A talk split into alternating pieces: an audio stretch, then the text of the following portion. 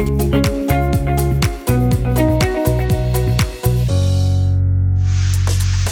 tulemast kuulama LHV podcasti, mina olen Indrek Nuume ja minu vestluskaaslaseks on täna Tarmo Jüristo, tere Tarmo. tere.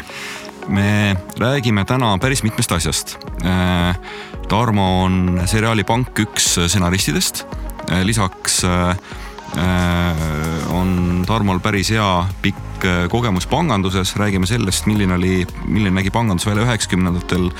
ja, ja räägime natuke ka tänapäevast. Tarmo on äh, täna siis Praxise äh, Äh, juhataja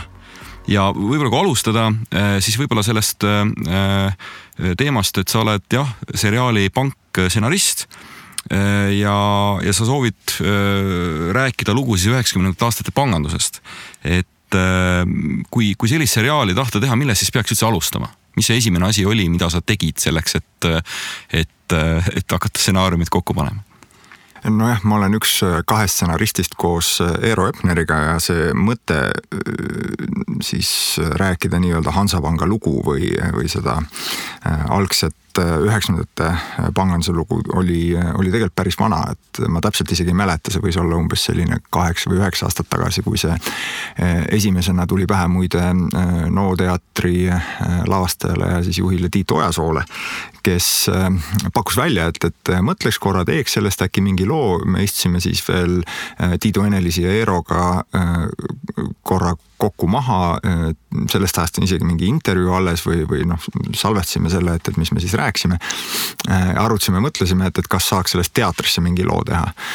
ja noh, see projekt jäi ühel või teisel põhjusel soiku, tundus, et sealt ikkagi ei ole mingit sellist, sellist lugu, mida lava peal teha saaks. ja siis edasi oli see, et kui ma nüüd ei eksi, see oli neli aastat tagasi, kui me Eeroga käisime ühel ööülikooli salvestusel Narvas ja siis tagasi sõites seal maantee peal Eerole oli just näppu jäänud kuskile, kuskilt mingi mm, teadaanne, et, et EV100 hakkas lähenema ja siis sellega seoses kuulutati välja mm, terve hulk erinevaid äh,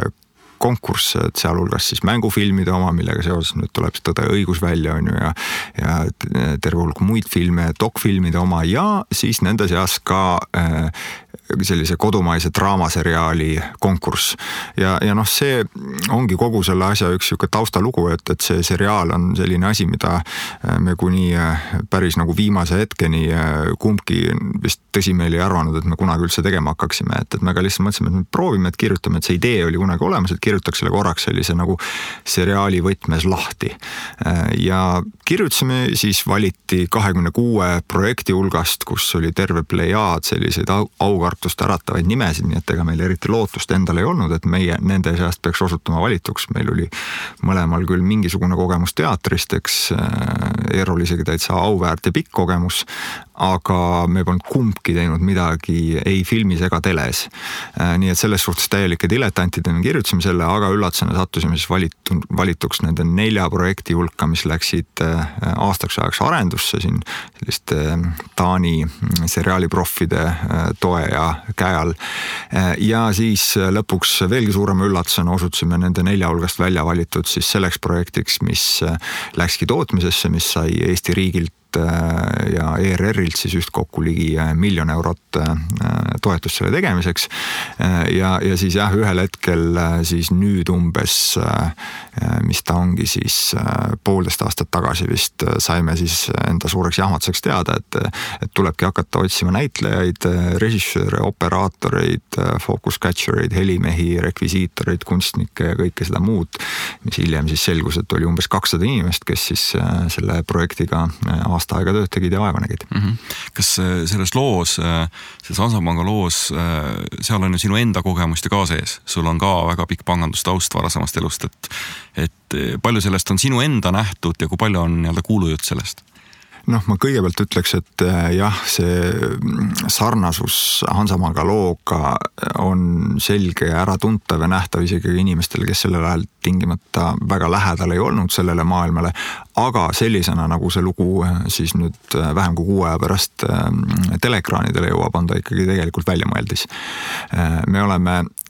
kasutanud seal tervet hulka päriselt aset leidnud sündmusi. me oleme kasutanud mõned mõnede tegelaste loomiseks ja lahtikirjutamiseks rohkem või vähem äratuntavaid prototüüpe, aga me oleme selle materjaliga ennast ikkagi üsna vabalt tundnud, et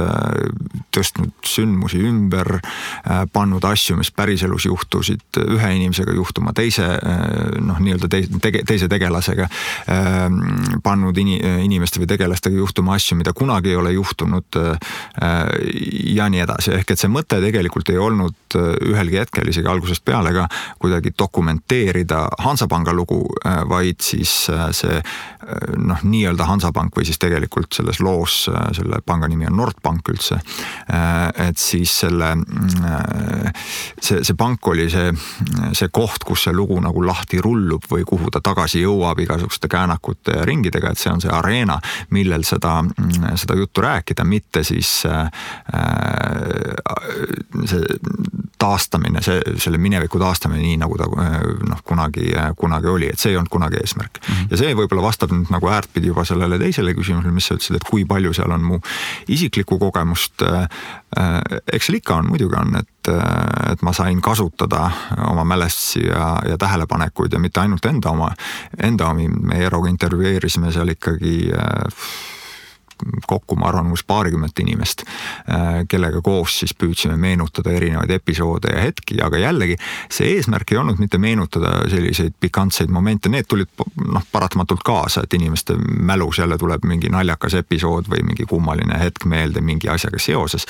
aga selle mõte ei olnud mitte rääkida seda, mis justkui juhtus, vaid äh, inglise keeles on, see on eesti keelde natuke nagu kohmakas tõlkida, aga et inglise keeles oleks see how did it feel, et mis mhm. tunne oli oli. mis tunne oli üheksakümnendate alguses, mitte jah, rääkida sellest, et äh, mis siis täpselt kellegagi juhtus või, või mis pärast mida sai. Mhm. seda tunnet siis õnnestus taastada kuidas tundub? no kuidas ma loodan, äh, ma loodan, see on, äh, see on ilmselt ennekõike vaatajate hinnata, kuigi jah, tänastest vaatajatest äh, ilmselt päris suurel hulgal inimestest ei ole enam isegi seda isiklikku mälestust tingimata, et mis seal juhtus, aga noh, seal on selliseid huvitavaid asju näiteks selle tunde taastamisega, et, et see, see stuudio, kus me seda intervjuud teeme, et tegelikult siit sada meetrit eemal oli see põhiline võttekoht, et kuhu me ehitasime siis terve korruse sellise nii-öelda üheksakümnendate aastate panga panga, Nordpanga on ju, eks. ja siis meie kunstniku ja, ja operaatoritega koos, kui me seda seal ehitasime, et äh, mõtlesime, milline see, see välja peaks nägema äh,, siis äh, nii Hansapank kui tegelikult enamus selliseid uusi ja nii-öelda moodsaid üheksakümnendate alguse kontoreid nägid suhteliselt ühtmoodi välja, et seal oli palju sellist nikeldatud sihukest läikivat terast toru siis olid sellised uued värskelt tulnud need rippuvad ribakardinad, mis tuules lehvisid ja kolisesid ja siis üldiselt oli küprokest laeplaat ja siis selline, äh, mis ongi selline äh, nagu klaaskiud kangas seina peale pandud ja valgeks värvitud, eks. et see oli see lähtekoht, millest me justkui nagu alustasime, et vaatasime, et selline see peaks olema ja mille peale siis operaatorid ütlesid, et ei, et see ei sobi, et sellepärast, et noh, valge seina taustal on inimesed jube kahvatud, et seal ei ole, ei õnnestu filmida, et seal ei ole kontrasti, ei saa. ja siis äh, otsustasime jooksu pealt, et, seinad tulevad sellised hallid. ja nüüd äh, hiljem siis, äh, kui juba seal võtted käisid, et siis ähm, kutsusime sinna eri aegadel äh, siis erinevaid tollaseid pankureid ja, ja muuhulgas ka tollaseid Hansapankureid, kes astsid sisse, ütlesid, oh, see on täpselt nagu Hansapank oli sellel ajal ju täpselt selline. ja, ja siis, siis ma juhtisin ka nende tähelepanu, et ei ole, et, et siin on üks asi väga oluliselt teistmoodi. aga see on jah, nagu üldse huvitav asi inimese mälu juures, et kuidas me asju mäletame, et kuidas me suudame mingeid asju oma mälus täiesti üle kirjutada. ja nüüd äh, sellesama ruumi puhul tuli ka välja see, et kui sul on nagu piisavalt pidepunkte, mis justkui noh, tunduvad tõesed, et need näiteks need rippuvad kardinad või siis äh, laudadel olevad arvutimonitorid, äh, taskukalkulaatorid, telefonid, prügikastid, toolid, vaibad, kui need nagu klikivad, et nendega on sul tunne, okei okay,, et neid ma mäletan, siis sa suudad selle asja, et seinad ei ole valged, vaid on hallid, nagu oma peas üle kirjutada ja uskuda, et noh, seinad olidki spordihallid mm,. võib-olla see ei olegi nii oluline jah, detaili mõttes et.... jah, aga mm. seal on, seal on isegi veel kummalisemaid selliseid väikseid asju, mis hiljem vaatame, võib-olla me jõuame ka nendeni, et, et kus inimesed on valmis mäletama midagi äh, nagu see oleks päriselt juhtunud, samas kui ma olen noh, ma ei saa lõpuks olla sada protsenti kindel, aga ma olen ütleme üheksakümmend kaheksa protsenti kindel, et see ei juhtunud. aga äh, noh, kui sa näed seda selles koosluses, kus sul on piisavalt palju usutavaid asju, siis sa oled valmis neid sündmusi, millel sa ise juures viibisid äh, noh, ka oma mälus ümber kirjutama mm. -hmm, huvitav jah. kas ütleme, et kahekümne viie aasta jooksul on pangandus päris palju muutunud, et see on, see oli selline nii-öelda välised detailid, suured kuvarid, ma ei tea, veekaelusega ülikonnad, võib-olla keegi andis valgeid sokke ka. et aga pangandus ise, et palju ta ikkagi nagu sellest ajast erineb, see, mis täna, milline on tänane pangandus ja, ja see, mis oli siis? No ikka päris palju erineb jah, ja eriti vaadates nüüd ütleme seda, et, et mis siis äh, äh, võib-olla mingites sellisel suurel skaalal äh, öeldes noh, pangad tänaseni ikkagi annavad laene, väljastavad krediitkaarte, tegelevad klientidega on ju, eks, et mingil sellel skaalal võib-olla on need põhilised asjad suhteliselt isegi sarnased, aga et jällegi ma mäletan, et kui me alguses seda äh, arenduse poole peal siis seda seriaali planeerima hakkasime, peale seda, kui meid siis oli valitud nende nelja hulka, et, et siis äh, me isegi leppisime kokku ja läksime korraks külla Hansapanka siis äh, vanale heale kolleegile Art Lestbergile, kes oli Hansapanga siis valuutaturgudel ja kauples FIM-i siis sellel ajal, kui mina veel seal istusin. ja selliselt suuresti ta istub tänaseni siis nüüd küll Swedbanki pangas äh, äh, uues majas Liivalaia tänaval, ma ei mäleta täpselt, mis korrusel. Äh, ja siis läksimegi sinna mm, Eero ja siis Tiit Ojasooga tollel ajal veel vaatama, et noh, et mis siis, milline see tänav välja näeb ja siis ma mäletan, kui me sealt ära tulime, siis nad olid ikkagi väga jahmunud, ütlesid, et selle järgi, et mis ma olin kirjeldanud, milline siis nagu Hansapanga finantsturgude ja see kauplemise osakond nägi välja sellel ajal siis üheksakümnendate alguses ja keskpaigas ja vaadates siis praegu seda, kuidas täpselt nagu sa ütlesid, et noh, et ekraanid on küll õhukesed, ja see Bloombergi screen on noh, niimoodi A4 formaati püsti keeratud, aga suurem osa ajast äh, sa võid seal siis äh, päeva jooksul jälgida, kuidas äh, tolm kummipuule langeb. Ja see on jah, ka väga erinev sellest, mida mina mäletan, milline, milline möll meil igapäevaselt käis siis seal mm, valuuta ja finantsturgudel ja millisena me siis seda ka jah, selles loos näitame mm. -hmm. kas toonased maaklerid saaks, saaks täna ka hästi hakkama.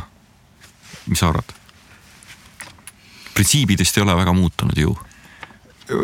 ma korraks kõhklengi sellepärast, et ma mõtlen, et ma ütleks, sel, sellel on nagu kaks otsa äh, sellele küsimusele, et ühelt poolt need inimesed, keda me sellel ajal maakleriteks korjasime äh, või otsisime või kes sinna jõudsid ühel või teisel moel, olid äh, noh, üsna selline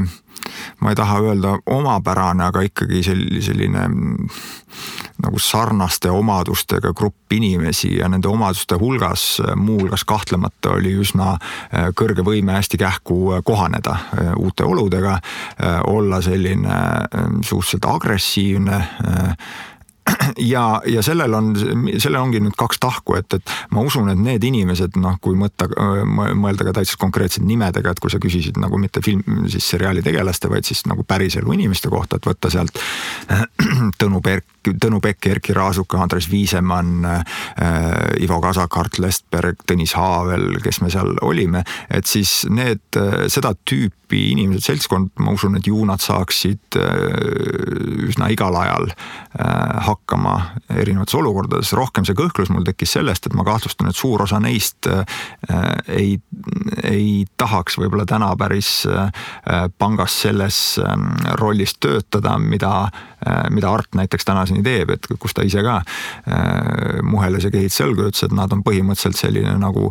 Rootsi pensionifondide edasimüügikontor mm -hmm. täna, et, et. Actionit on vähe ja kakskümmend viis aastat on ikkagi panganduses mingeid nurkasid kõvasti maha lihvinud. noh, jah, ma arvan, see ka muidugi, et ega tegelikult ka, kui nüüd ikkagi mõelda, siis äh, kakskümmend viis aastat tagasi äh, meil sellel ajal võis tunduda, et oh, et me liigutame rahamägesid ja teeme siukseid suuri tehinguid ja nii edasi, aga et, et kui ma nüüd tagasi mõtlen, siis sellel ajal tundus vist, et nelikümmend tuhat krooni võita või kaotada oli ikkagi selline asi, mille peale pidi, võis, võis täitsa juubeldada, et rusika õhku visata ja öelda, et päev korda läinud, et siis kui noh, mõelda, et see on täna selline veidi alla kolme tuhande euro, et, et siis see noh, need mastaabid ja skaalad on, on natuke teistsugused. kui raha vahetades ma mäletan, et ma läksin jaanipäevale kaks krooni taskus, siis, siis see oligi suur raha tegelikult. no eks sellel ajal olidki suured rahad, loomulikult need olid noh, jah, need asjad, mida me siis ette võtsime selle aja mastaapides olid suured. aga noh, aeg on edasi läinud et täna,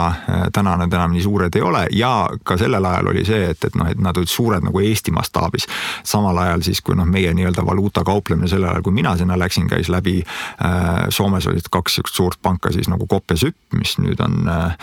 Kansallis Osakepanki ja siis Süpp, mis ta oligi Soomene Ühtsuspanki, et, et need on siis nüüd Nordea alla ammu-ammu kokku äh, kraabitud, et siis äh, nende puhul me olime ikkagi sellises tavalises kliendideskis, et, et see oli selline noh, Soome poolt mhm. vaadatuna me olime väiksem, tublisti väiksem kui üks selline Kesk-Soome puiduettevõte mm. -hmm. mis see, kindlasti meie kuulajad nagu põlevad soovist äh, kuulda mingit. mõlemad kuulajad. no kõik, kõik need kuulajad. Äh, kõige, mis oli sinu kõige hullem lugu, mis, mis sinu endaga on juhtunud nagu sellest ajast, kõige markantsem, kõige äärmuslikum, noh, selgelt nagu selline mille kohta võib isegi öelda, et äkki ei usugi, et see lugu juhtus? noh, siin on see, et, et eks peaks meenutama ja mõtlema ja võib-olla kõik sõltub, mis, mis võtmes või mis nurga alt markantne, aga et võib-olla kõige selliseid markantsemaid lugusid äh, ei taha tänase päevanigi äh, rääkida. et noh, näiteks selles samas pangaloos äh, on sees üks episood siis, mis on ühe noh, ütleme siis nimesid nimetame nagu suhteliselt keskse tegelasega juhtunud, millest me omavahel rääkisime ja, ja siis tõdesime, et, et see on esimene kord, kus, kus me sellest räägime, sest sündmus, mis juhtus enam kui kakskümmend aastat tagasi ja mis on sellisena nagu tegelikult päris tõetruuna selles, äh, selles, äh, me kirjutasime selle sinna lukku sisse. aga jah, et, et ma ei hakka sellele praegu ringi ümber tõmbama ja ütlema, et vaat see oli see sündmus, mis, mis tegelikult päriselt juhtus, et, et et või võib-olla ma siin noh, kuna me siin LHV podcast'is oleme, siis ma võin öelda, et see tegelikult juhtus ka Erkki Raasuksega, et, et see oli see, see inimene, et kellega see, kellega see juhtus. aga noh, kui meenutada lihtsalt mingeid selliseid lõbusaid lugusid või asju, et äh, siis ka ühes varases stsenaariumi äh, versioonis oli see, see sees, lõpuks me viskasime ta sealt välja, et ta ei viinud nagu lugu edasi, lihtsalt oli sihuke lõbus ja kummaline episood, aga. aga see iseenesest jah, see, see lugu oli siis see, et kuidas sellel ajal Hansapanga see finantsturgude osakond, see algus, esimene koht, kus üldse Hansapank algas, oli on ju, ehk siis Pärnu maanteel endise Westmani poe vastas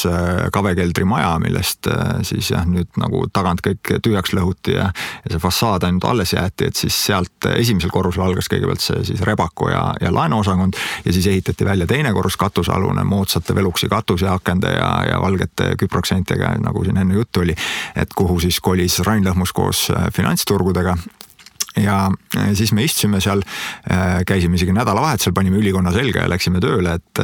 et tähtsat pangaasja ajada, istusime Viisemanniga seal üleval, ma ei tea, mida me siis täpselt arutasime, siis heliseb telefon ja helistatakse Tallinna lennujaamast Lufthansa ja ütleb, et kuulge, et, et teie siis nagu see pakk on siin, et ja keegi ei ole järgi tulnud ja noh, ma ütlen, et see oli üheksakümnendate algused, siis ei olnud nagu äh, minul isegi ega Viisemannil ei olnud veel mobiiltelefoni, mõnedel äh, klientidel olid need Ericssoni sangaga telefonid, millega nad äh, pangas käisid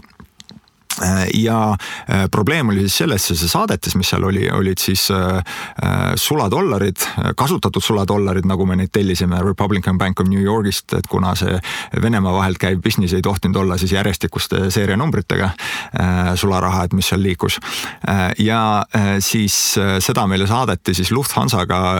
saadeti Londonist, nii et me reedel tellisime, nädalavahetusel tuli ja siis me teadsime, esmaspäeval tuleb klient järgi ja, ja siis võtab need suladollarid kaasa. ja siis probleem oli see, et helistati, öeldi, et, et teie siis pakk on siin, aga kedagi järgi ei ole tulnud, inkassaatorid pidid tavaliselt nädalavahetusel järgi minema. ja siis nii oligi, et, et öeldi, et nüüd, kui kahe tunni pärast keegi järel ei ole, et siis me saadame selle Frankfurti tagasi ja siis läheb sealt ringiga tagasi. ja see oleks meile muidugi suur probleem olnud, nii et mis siis juhtus, oli see, et me Viisemanniga sõitsimegi, minu arust oli, käisime Viisemanni Bemmiga, siis sõitsime kõigepealt Hannes Tammjärve juurde koju, võtsime talt, trükkisime kontoris volikirja välja, võtsime Hannese allkirja ja siis Raini allkirja ja siis sõitsime lennujaama ja sellel ajal lennujaamas oli veel noh, ka palju väiksem kui täna Tallinna lennujaam. miskipärast keset päeva nädalavahetusel oli paksult rahvast täis, me pidime külg ees läbi trügima ja sealt, kus praegu on siis nagu see väljuvad lennud seal parempoolses otsas, sealt läks siis selline rauast keerdtrepp alla, kus olid need klaasist lükanduste taga olid äh,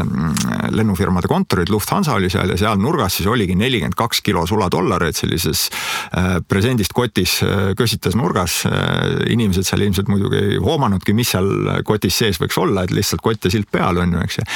ja siis näitasime selle volikirja ette, öeldi ahah, palun võtke oma kott ja, ja siis ma mäletan, ma viskasin see nelikümmend kaks kilo on ikka päris raske, viskasin selle niimoodi mürsti üle õla ja siis trügisime uuesti, Andres ajas eest inimesi laiali ja trügisime külge sealt sellest rahvast läbi ja viskasime selle koti siis prantsti sinna äh, auto taha istmele, sõitsime Pärnu maanteele, lohitsime see trepist üles, siis panime nurka ja siis jäime mõtlema, et mis me siis nüüd teeme, et, et et kas äh, paneme lihtsalt ukse lukku ja, ja piiksu peale ja läheme koju ja siis tuleme hommikul tagasi või et äh, ikkagi noh, kui me enne rääkisime, et need skaalad olid erinevad, ma ei mäleta, mis see summa oli, mis seal kotis oli, aga see oli ikkagi jah, noh, dollari miljonid, et mis seal,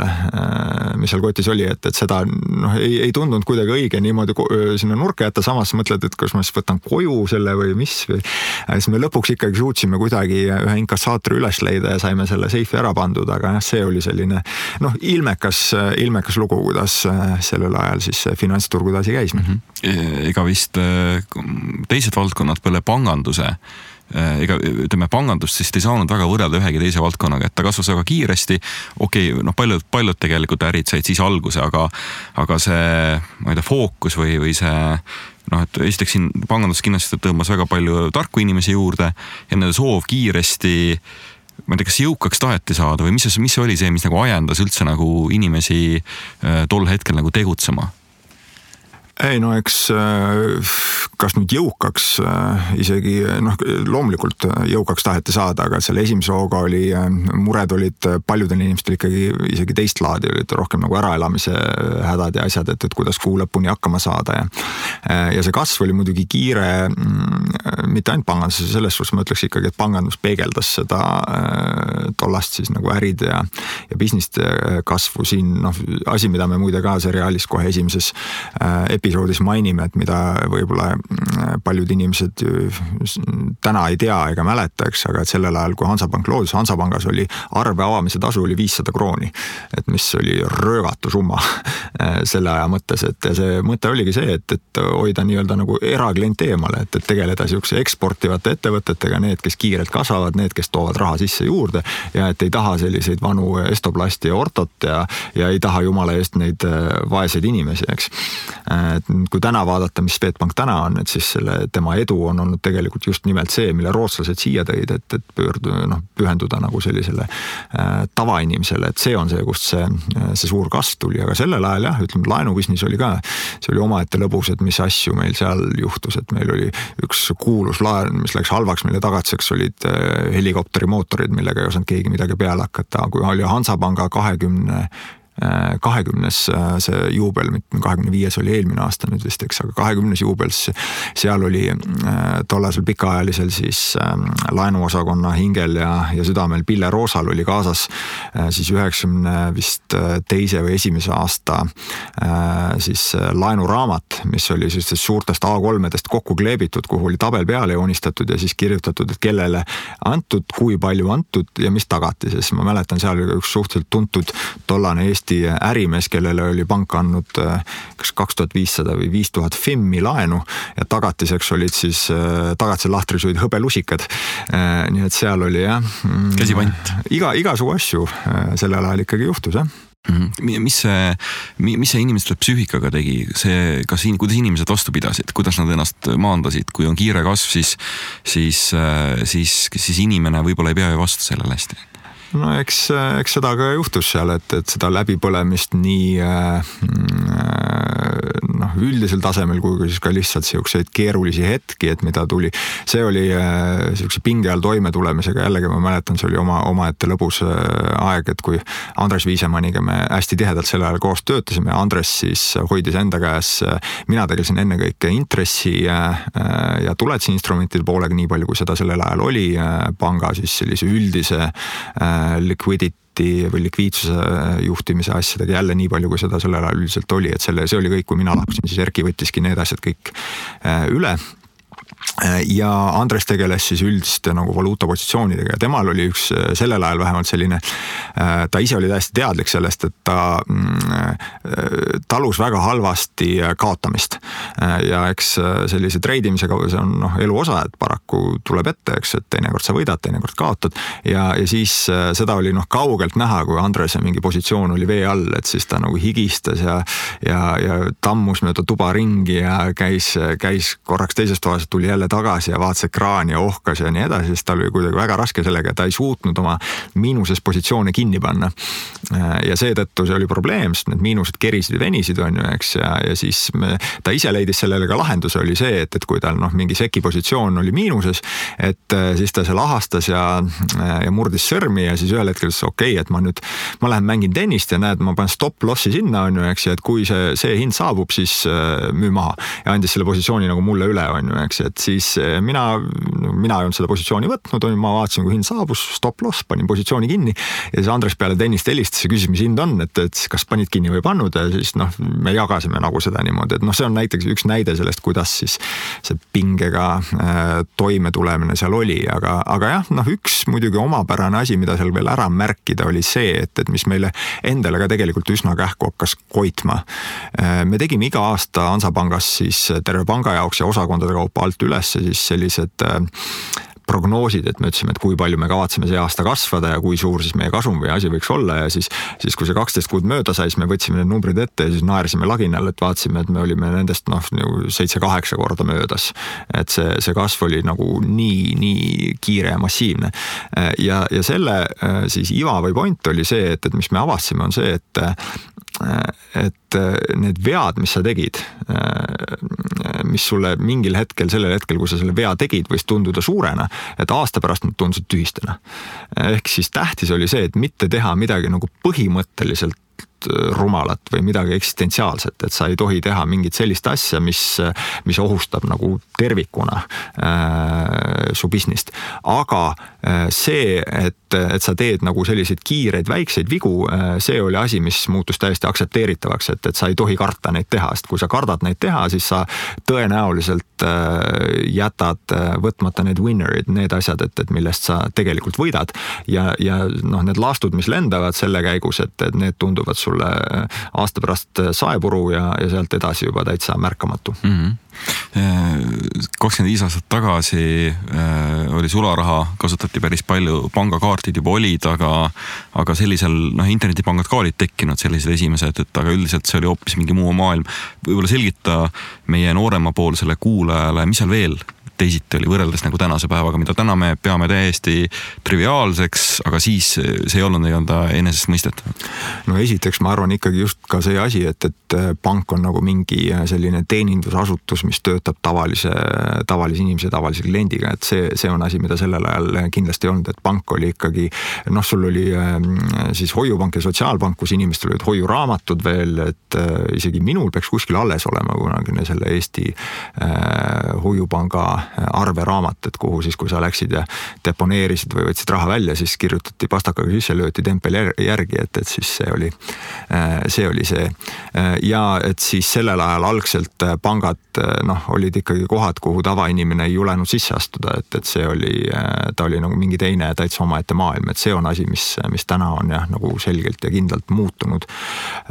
jah, noh, need, mis sa ise mainisid, internetipangad, kuigi need ka alguses, Hansanet ja kõik see olid esimesed versioonid olid äh, siuksed nagu sissehelistamised ajalapiga, et, et jälle ma mäletan, see oli omaette lõbus asi, kuidas meil iga päev käis äh, arveldamine Eesti Pangaga, et siis pankadele olid, kui kolmest läksid arveldused kinni, et siis olid nagu moodemi ajaslotid jagatud viieteist minuti kaupa, et, et Hansapanga aeg oli listada sisse, ma ei mäletanud täpselt, aga noh, näiteks veerand neljast poole neljani. et siis helistasid sisse ja siis moodem vahetas nagu korrespondentandmed ära, siis, siis toimus Eesti Pangas clearing, et siis see oli nagu selline asi, kuna moodemiga saab noh, liini peal olla ainult üks pank, et siis ei olnud sellist paralleelset äh,.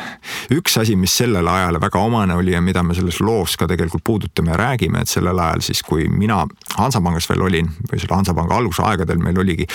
kui ma õigesti mäletan, Eestis mingi nelikümmend kuus, nelikümmend seitse panka mm. -hmm. ja, ja neid oli noh, iga nurga peal igasuguseid pisikesi ja väikseid, et äh, ma võib-olla pingutades suudaks kahekümne nimed äh, meelde tuletada, aga neid tuli ja kadus kogu aeg. ja siis ühel hetkel oligi tõepoolest see, et, et sul ikkagi noh, nii-öelda nende suurte pankade probleeme, nendest, millest me noh, kuulnud oleme ja mäletame, et olid on ju eks UBB pankrot või noh, ülevõtmine Põhja-Eesti pangaks, siis oli erapanga krahh ja, ja EVEA pank Äh, ja, ja noh, mõned muud sellised, aga sul oli selliseid kümneid ja kümneid erinevaid pisikesi panku, äh, mis äh, tegelikult nagu lakkasid tegutsemast, aga kus siis Eesti Pank jooksvalt kogu aeg möllas sellega, et, et kehtestas moratooriume, tõmbas seal hoiustajaid kuivale jälle, liitis erinevaid panku üksteisega ja see konsolideerumine leidiski aset ju suuresti läbi kogu selle mm, üheksakümnendate, et, et seal mingil hetkel oli selline, et noh, põhimõtteliselt nagu Eesti Sotsiaalpank oli ühe, ühe krooniga müügis, et, et et võtke keegi ära ja tehke tast midagi, et, et ja, ja siis jällegi jah, liideti kokku, sellest sai Eesti Ühispank ja Eesti riik viis vahepeal oma eelarve sinna selleks, et et tuge oleks äh, kogu sellele asjale, et see oli ikkagi selline noh, nagu väga-väga äh, heitlikul merel väga habraste paatidega seilamine suuremalt osalt kogu see, see pangandus, mida sellel ajal äh, noh, enamus inimesi ilmselt ei tajunud ega hoomanud. Ja noh, sellel ajal ta ei olnudki ka sellise kaaluga probleem, nagu ma ütlesin, eks, et see oli suuresti noh, eraisikute hoiuseid eriti ei olnud äh, või noh, oli, aga ja sellel ajal see oli ka inimestel oleks nagu tõsine, oligi tõsine löök, et kui ka kaotati neid, eks mm. -hmm. aga, aga see, et, et sul ühe üksiku panga selline raskus ei tähendanud tegelikult veel siis noh, tingimata mingit süsteemset krahhi, et siis see on asi, et mis täna on väga teistsugune, et täna pankade roll, osakaal äh, siis ühiskonnas, majanduses on, on selgelt suurem ja tähtsam ja, ja seal on kaalul palju rohkem. et noh, nagu praegu ka näiteks Danske asja väga näha on, et, et see on, see on väga-väga suur ja tõsine asi sa oled äh, Praxise juhataja täna, see on sinu põhitöökoht, et kui, kui sa vaatad äh, ütleme selliseid meie igapäevaelu, kahekümne viie aastaga on päris palju muutunud. Äh, ma arvan, et meil on päris hea riik tänaseks, et aga, aga mis need, mis need kohad on, mis sind, ma ei tea, rohkem noh, ütleme rõõmustavad kõigepealt ja siis ka natuke kurvastavad selle, selle arengu jooksul sa kirjutasid septembris ühe, ühe artikli, mis puudutas äh, kümne aasta tagust kriisi, selle mõjusid ma tegin selle, tegelikult see oli Vikerraadio jah, üks selline mm,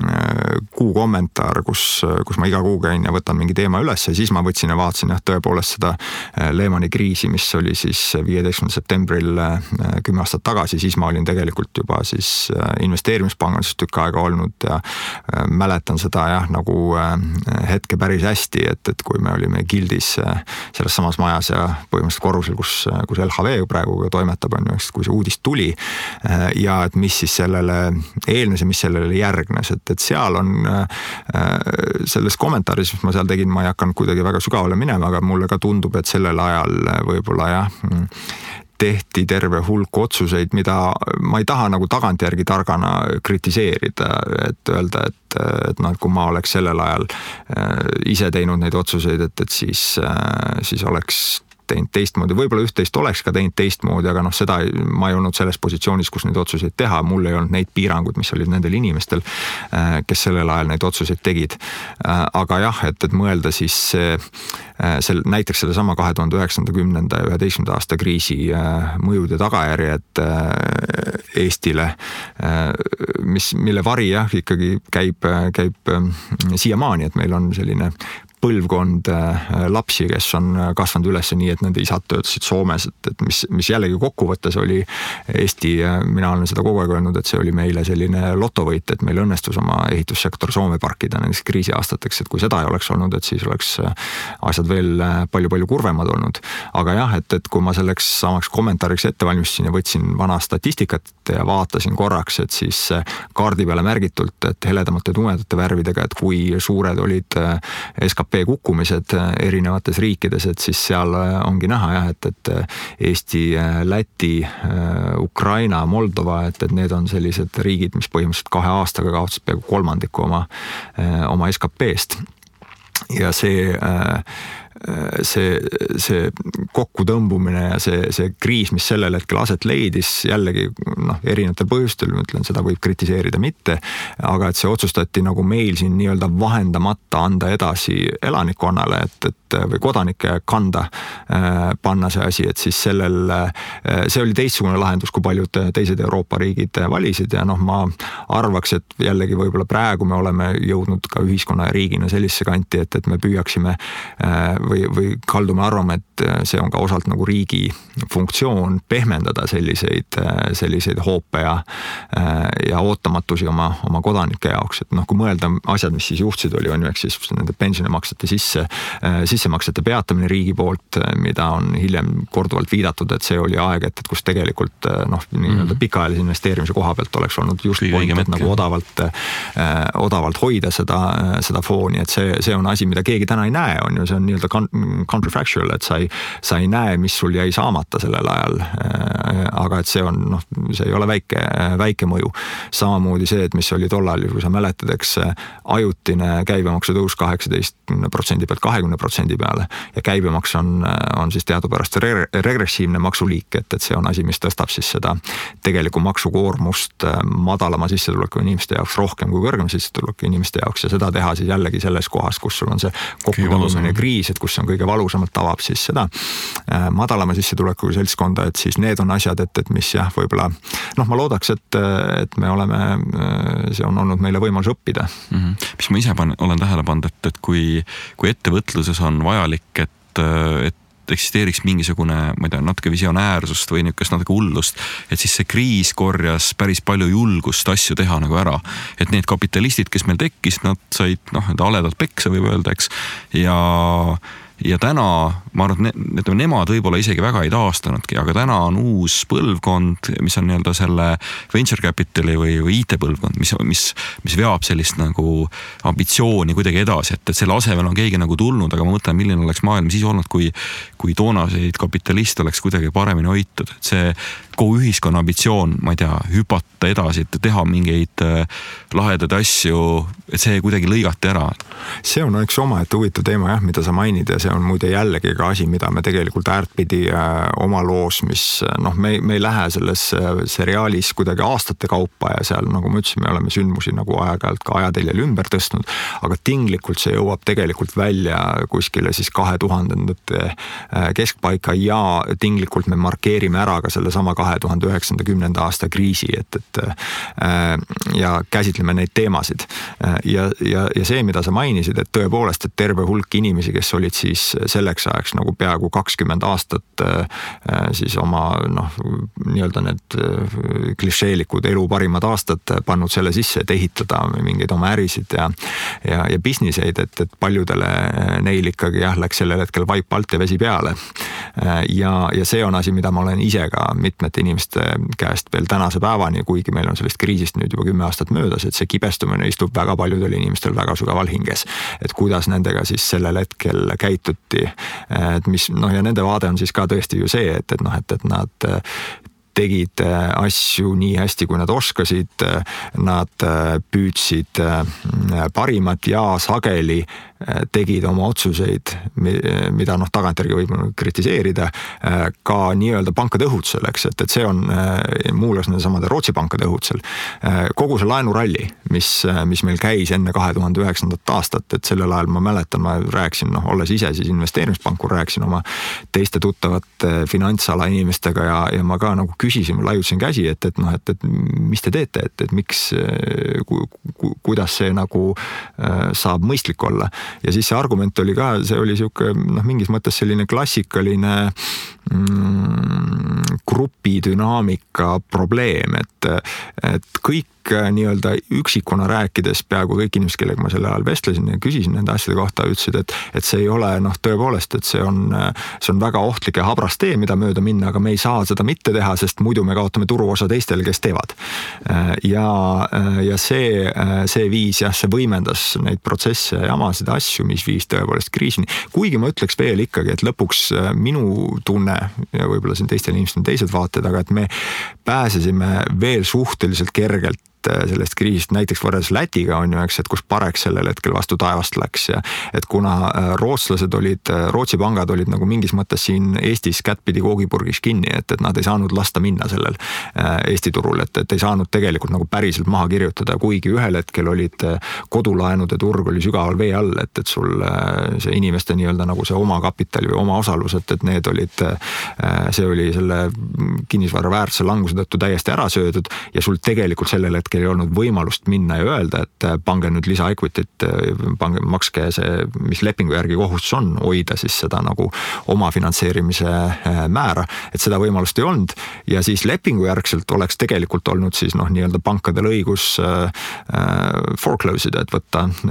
võtta siis tagatisi üle ja, ja panna see turule ja see oleks muidugi olnud täielik katastroof, et, et kinnisvarahinnad veel alla lükanud ja, ja noh, kõik, kõik see muu sinna kaasa. ja see oli otsus, mida ühel hetkel siis noh, mulle vähemalt kõrvalt vaadates tundus, et Rootsi ja Soome pangad otsustasid mitte teha. et ütlesid, et, et okei okay,, et me istume ja kannatame selle nagu valu oma kapitali baasi peal ära nii kaua, kuni äh, saabub recovery ja, ja et ühel hetkel see saabub. ja et selle asja me ootame ära, aga jah, kes said pihta, noh, nii-öelda maja elan-, majaomanikel sellel ajal, eriti kui anti laenu noh, sellise kümneprotsendilise äh, omafinantseerimise taseme pealt äh, põllupealsetesse papistmajadesse, et siis äh, seal oli teada, et seal tegelikult ei ole mingit kapitali taga, et inimesed said noh, nii-öelda nagu paberi peal wipe out'i oma, äh, oma equity'le, aga et sealt ei olnud rohkem midagi võtta. nüüd ütleme sellistel ehitusfirmadel, metsafirmadel, äh, tootmisettevõtetel ja asjadel oli tegelik kapital. ja hästi sageli jah, kriisi käigus see sai wipe out'i, et see, see pühiti minema ja see paljudele inimestele ikkagi oli päris tõsine krahh, et, et see su kahekümne aasta töö lihtsalt haihtus. -hmm, jah, ja see on siiamaani meeles, ma olen täitsa nõus, et, et äh, kui sa läheksid tänase teadmisega tagasi sellesse üheksakümnendate aastate Eestisse ja, ja saaksid anda nõu, et kuidas teha asju teisiti Eestis, siis mida sa teeksid?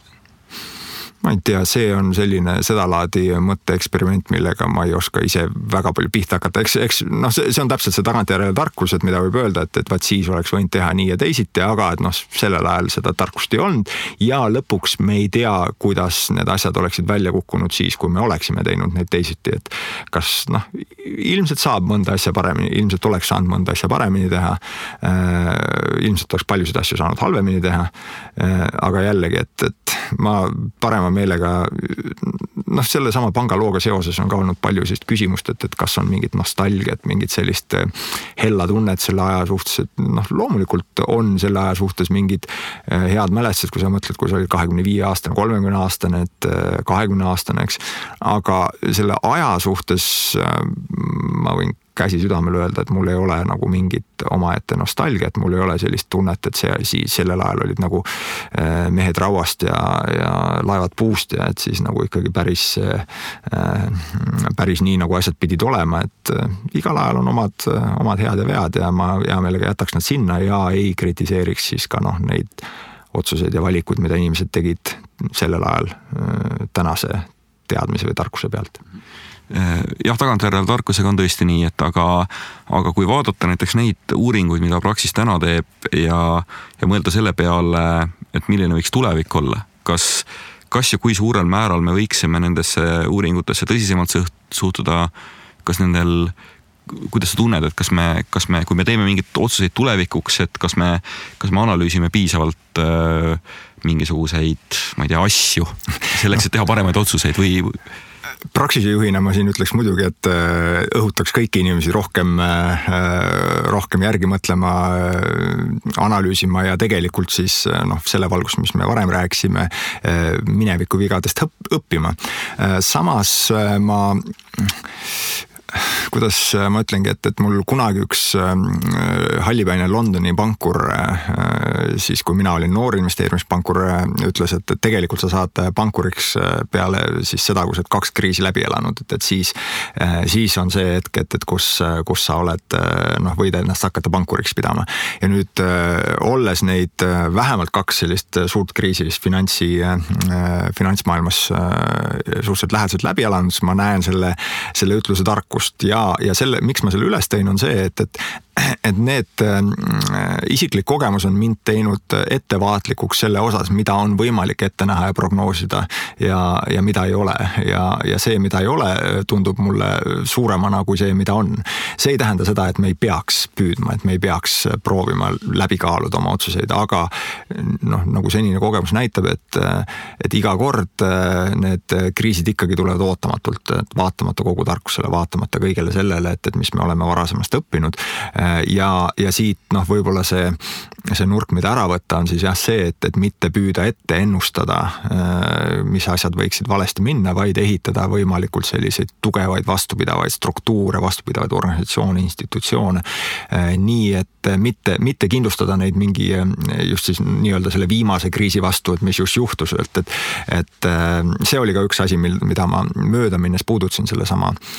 Lehmani kümnenda aasta juubeli kriisi puhul, ma ei hakanud sinna sisse minema, aga et öelda, et tegelikult ikkagi me täna oleme elanud selliseid äh, häid ja pärituules aastaid äh, päris hulga ja, ja mitte ainult Eestis, vaid kogu Euroopas ja see ei jää alati nii.